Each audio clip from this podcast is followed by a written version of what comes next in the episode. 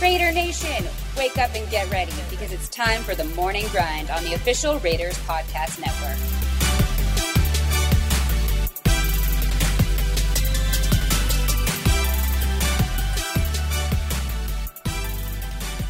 Good morning, Raider Nation. I'm Eddie Paskal, and today is November 6th, 2020. And on this date, just four years ago, Raiders legend Sebastian Janikowski recorded his 400th field goal in silver and black just another incredible moment in a career full of them for our old buddy Seabass. Well, with the Raiders' Week 9 clash against the Los Angeles Chargers now just a few days away, today on the morning grind, we're joined by Chargers team reporter Chris Hayre to break down all things Bolts related, ranging from their exciting new rookie quarterback to their oft discussed issues they've had finishing ball games in 2020. Chris is a wealth of knowledge in all things Los Angeles Chargers, so without further ado, enjoy our conversation. This is one of those games, man, where it doesn't matter what the records of the teams are. It doesn't matter if someone's won four in a row, lost four in a row. Throw the records out. When these AFC West, uh, you know, foes get get to dance, and this is always a it's a fun weekend wherever the game is. No question, Eddie. It's good to be with you, man. Uh, this is a game like, like you said. I, I, think the the Raiders swept this series last year. The, the Chargers have won the, the previous four, and you know, these AFC West games, you're 100% right. You throw the records out the window. Um, more times than not, you're going to get these grinded out contests. Um, and the teams, they know each other so well. So, I mean, this will be the first time uh, the LA Chargers played the Las Vegas Raiders, but these two teams know each other very, very well. Absolutely. And obviously, when you talk about the Chargers, especially this year, you know, those conversations begin with your new stud quarterback, Justin Herbert. And look, I'm admittedly biased. I'm an Oregon guy. It's been a lot of fun to see Herbert succeed in the early goings. But from your vantage point, like, what have your impressions been of the young guy so far? He's been incredible. I mean, point blank, I know the, the Chargers have not won with him as the starter much. They're, they're one and five, but um, it's not any fault of Justin Herbert's right now. He, he's playing just very poised football. Um, he's thrown touchdowns to eight different receivers this year, Eddie. Four of them undrafted free agents. So I, have said this several times over the last couple of weeks. He, he's elevating the play of guys like Keenan Allen, who's on pace for for career receptions and targets. And um, I think going into this year, when, when you see Philip Rivers in Indianapolis now, maybe you had questions about okay, how's Keenan Allen gonna gonna uh, react to having a new quarterback? Well, right now, so far so good. Herbert and Keenan Allen have a, a great rapport. Talk about Mike Williams and, and Hunter Henry, but it's these guys Gabe Nabers, a fullback, Tyron Johnson, Jalen Guyton, undrafted free agents um, that are wide receivers. Donald Parham, he has two catches for two touchdowns. These guys have combined for, I, I want to say, seven touchdowns on 14 career receptions. So uh, just what Herbert is doing for the Stars and also guys that maybe aren't household names, it's pretty extraordinary. And we'll get to, get to Keenan Allen in just a second, but I'm curious, like, when you draft a guy, when you just excuse me, when you draft Justin Herbert, where you drafted him in the first round, he's going to be your quarterback of the future. But when you look at what he's done so early in his career, and obviously the circumstances surrounding him becoming the starting quarterback are are untraditional, I think is fair to say. But have sure. you been surprised by just how well the offense is played? You guys are a top three offense with a rookie quarterback who's essentially been thrown in without a real offseason, without a real training camp. I mean, off, on paper, anyways, it's pretty impressive what this Chargers offense is doing. Yeah, and you add in the fact that they haven't had Austin Ekeler for a few weeks, and, and they really haven't had a running game up until last week where they rushed for over 200 yards against the Denver Broncos. But um, Brian Bulaga, uh, he came back last week. He was gone for an extended period of time. Trai Turner's been out for a long time. He's practicing this week. Uh, you lose Mike Pouncey, your starting Pro Bowl center, um, who, who's out for the year. So not only do you not really have much of a running game up until last Sunday, but you know you're losing key members of your offensive line, which you would think is a recipe for disaster for a rookie quarterback. Um, the fact that he's been so poised and has been able to use his athleticism to get out of the pocket, make plays, also running the ball. Just a couple of weeks ago, he was the Chargers' leading rusher in that game against the Jags. So I tell you, Eddie, he's done it all. Um, if you told me that the Chargers were one in five in games he started in August, I'd be like, oh man, well, you know, it's it makes sense. The, the, the quarterback's a rookie. He's probably struggling a little bit. it's anything but. He's playing as good as really any quarterback of football right now. Chris Hayre is our guest. And Chris, we talked about Keenan Allen just a second ago, but why do you think Keenan Allen doesn't get the type of national recognition that I mean I think that he deserves? I mean, you when you talk about the top wide receivers in the game, it feels like he's routinely left out of that conversation and I don't really understand why, especially you look at kind of the numbers and the productivity that this guy puts up week after week, year after year. It's a great question. Um, I think it could be a, a variety of things. Um, you know, they were five and eleven last year. Usually, when you don't have winning seasons, maybe you're not at the top of the conversation in terms of uh, elite wide receivers, and it's such a subjective conversation too, Eddie. We all know that, but uh, I, think this year, and I mentioned off the top, like not having Philip Rivers, you wondered what Keenan Allen's productivity was going to be, and he's on pace for a career high in receptions and targets. So Justin Herbert is looking early and often for Keenan Allen. There was one game this year he had 19 targets. So uh, if you don't know now, you know. I mean, the the best ability availability, and he hasn't missed a game in you know three plus seasons. Uh, it's it's a great question, man. Uh, I continually say that he's probably the best route runner in football. I mean, Davante Adams certainly in that conversation.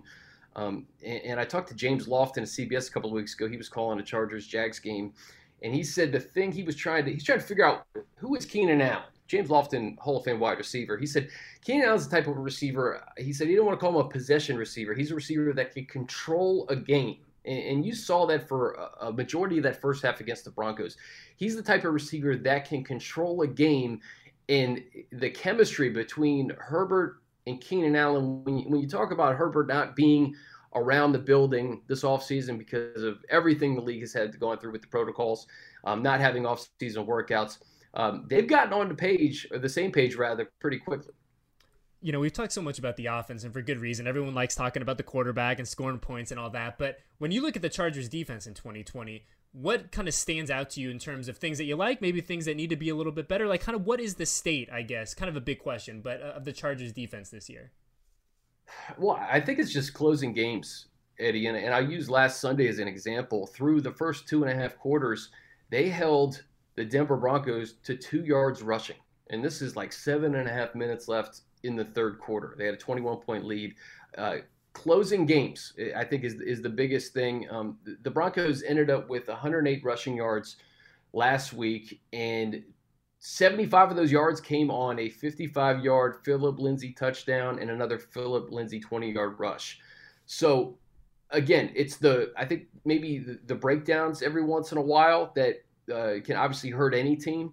Um, I'm looking at Josh Jacobs in, in, in, the game that he had last week against the Cleveland Browns, and I'm thinking the Chargers have to make that kind of priority A in, in slowing Jacobs. Um, they had success against the Denver Broncos for two and a half quarters, but you know it, it's those one or two plays, and you know it's happened in other games. Uh, unfortunately, you know you get 17 point leads against both the Bucs and Saints. You had a 16 point lead against the Jags that you lost and eventually got back at one. And then obviously that 21 point lead against the Broncos. So, you know, we're for for flashes, we're seeing some elite defense out of the Chargers, and then there's other instances where uh, the opponents get back into football games. So um, Sunday is going to be a, a great test for the Chargers defense. You talk about Derek Carr, his efficiency, um, the weapons he has on the outside, and obviously Jacobs in the backfield just wrapping up here with Chris Hayre. But Chris, I mean this with all due respect too, but you guys might be the best two and five team in the NFL, right? So how how do you think the the locker room, the the collective, you know, Los Angeles Chargers are feeling about kind of where they are right now. I imagine that even though the record isn't where you guys would like it to be, I imagine there's got to be a lot of positivity and optimism as we kind of head into this second part of the regular season. Absolutely. I think there's frustration, no doubt. When, you know, you look at their five losses, Eddie, they led wire to wire against the Kansas City Chiefs up until the final gun in overtime. Um, against the Carolina Panthers, they drove darn near 99 yards. They were a hook and ladder away um, from from beating the Panthers, and it, it, was set up to to beat Carolina. And then I mentioned the other the other games where they had big leads. So they've been in every single game this year. Uh, you could argue that they should have won um, most, if not all of them. Um, it didn't work out that way, and you know you are what your record is. But uh, you know I I see uh, two football teams that that have had a lot of positives happen in their seasons this year, and, and, obviously the losses are not a positive for the Chargers, but you know they've played stretches of really good football. Um, you mentioned it at the top, man. AFC West, Raiders, Chargers. Um, throw the records out the window. I'm looking forward to some football on Sunday. Yeah, absolutely. And I think that you, you kind of brought up that the finishing for the Chargers, right? And kind of that consistency. And I think that by and large, that's something that the Raiders would like to see as well. And I mean, you look at Sunday, and that was the first 60 minute defensive effort that the Raiders had put together. Now they've had, you know, kind of fits and starts. And you've seen glimpses, a, a, quarter here, a half here. But I think that for both these teams going into the second part of 2020, let's see what you guys can do consistently, week in and week out. Well, hey, Chris, we've talked to so many people around the league the past couple weeks, a lot of our buddies around the NFL, and I've asked everyone the same question. So for you, what has been the biggest challenge of covering the, your team in 2020? I, I, mean, I'm sure the list is a lengthy one, but when you look at the biggest things, the biggest hurdles you guys have to go through, what do you think those are? You know what? sitting in the corner of this room right now, doing this interview with you, has been the norm for me since March. You know, I haven't been in the Chargers building since March, so I think adjusting to this new normal that that all of us have in terms of doing these interviews via Zoom, um, covering the team from afar. You know, you, you, know Eddie as well as anybody. Those personal connections within the building, uh, they go a long way in in, in telling a story and, and informing fans. Um, we have to get a little bit more creative in doing that, and, and I think Zoom's been a great tool. Um, obviously, we've leaned on it a lot in our, our podcasts and in our interviews, and and, trying to get uh, our fans up to date with the latest information and, and just you know insight. But uh, it's it's something where I, I think it's going to be good moving forward, but I don't want it to be the norm, right? I'm looking forward to getting back into the building, the locker room, um, being around uh, the players and coaches, because those authentic conversations, um, they're much better in person rather than a, a computer screen. I'm sure you agree. Oh, 100%. I mean, that's, you know, that's a lot of the reason why we do this, right? Because you want to tell those captivating stories, you want to have you know form those connections, and unfortunately, just because of the the state that we're in, we can't do that. But like you said, I think that one positive I, I look at this at anyways is we have been forced collectively to get really creative. You know, we've been forced to try to find new ways to tell dynamic stories. We've been forced to kind of get out of our comfort zones and and try new things. And I think that hopefully, like you said, this is not the norm, and hopefully, you and I are not having this same type of conversation next year this time. But we we need to be in each other's brand new stadiums next yes. year, man. That's what oh we need to be doing. 100%. Look, I want to see SoFi really bad. I'm sure you're itching to see Allegiant come out to Vegas, enjoy a weekend. And gosh, man, hopefully we can do that sooner than later. But hey, Chris, man, really, we really appreciate you. Stay safe, stay healthy. And like I said, hopefully the next time we have this conversation, we can do it in, in real life. Hey, man, happy to do it. Uh, good talking to you, and we'll see you down the line. A very big thank you to Chargers team reporter Chris Hayre for stopping by to hang out. Sunday's game against the Bolts will be shown on Fox, and kickoff is scheduled for 1:05 p.m. Pacific time. I'm Eddie Paskal, and this was the Morning Grind. Thank you for listening to another episode of the Morning Grind on the official Raiders Podcast Network.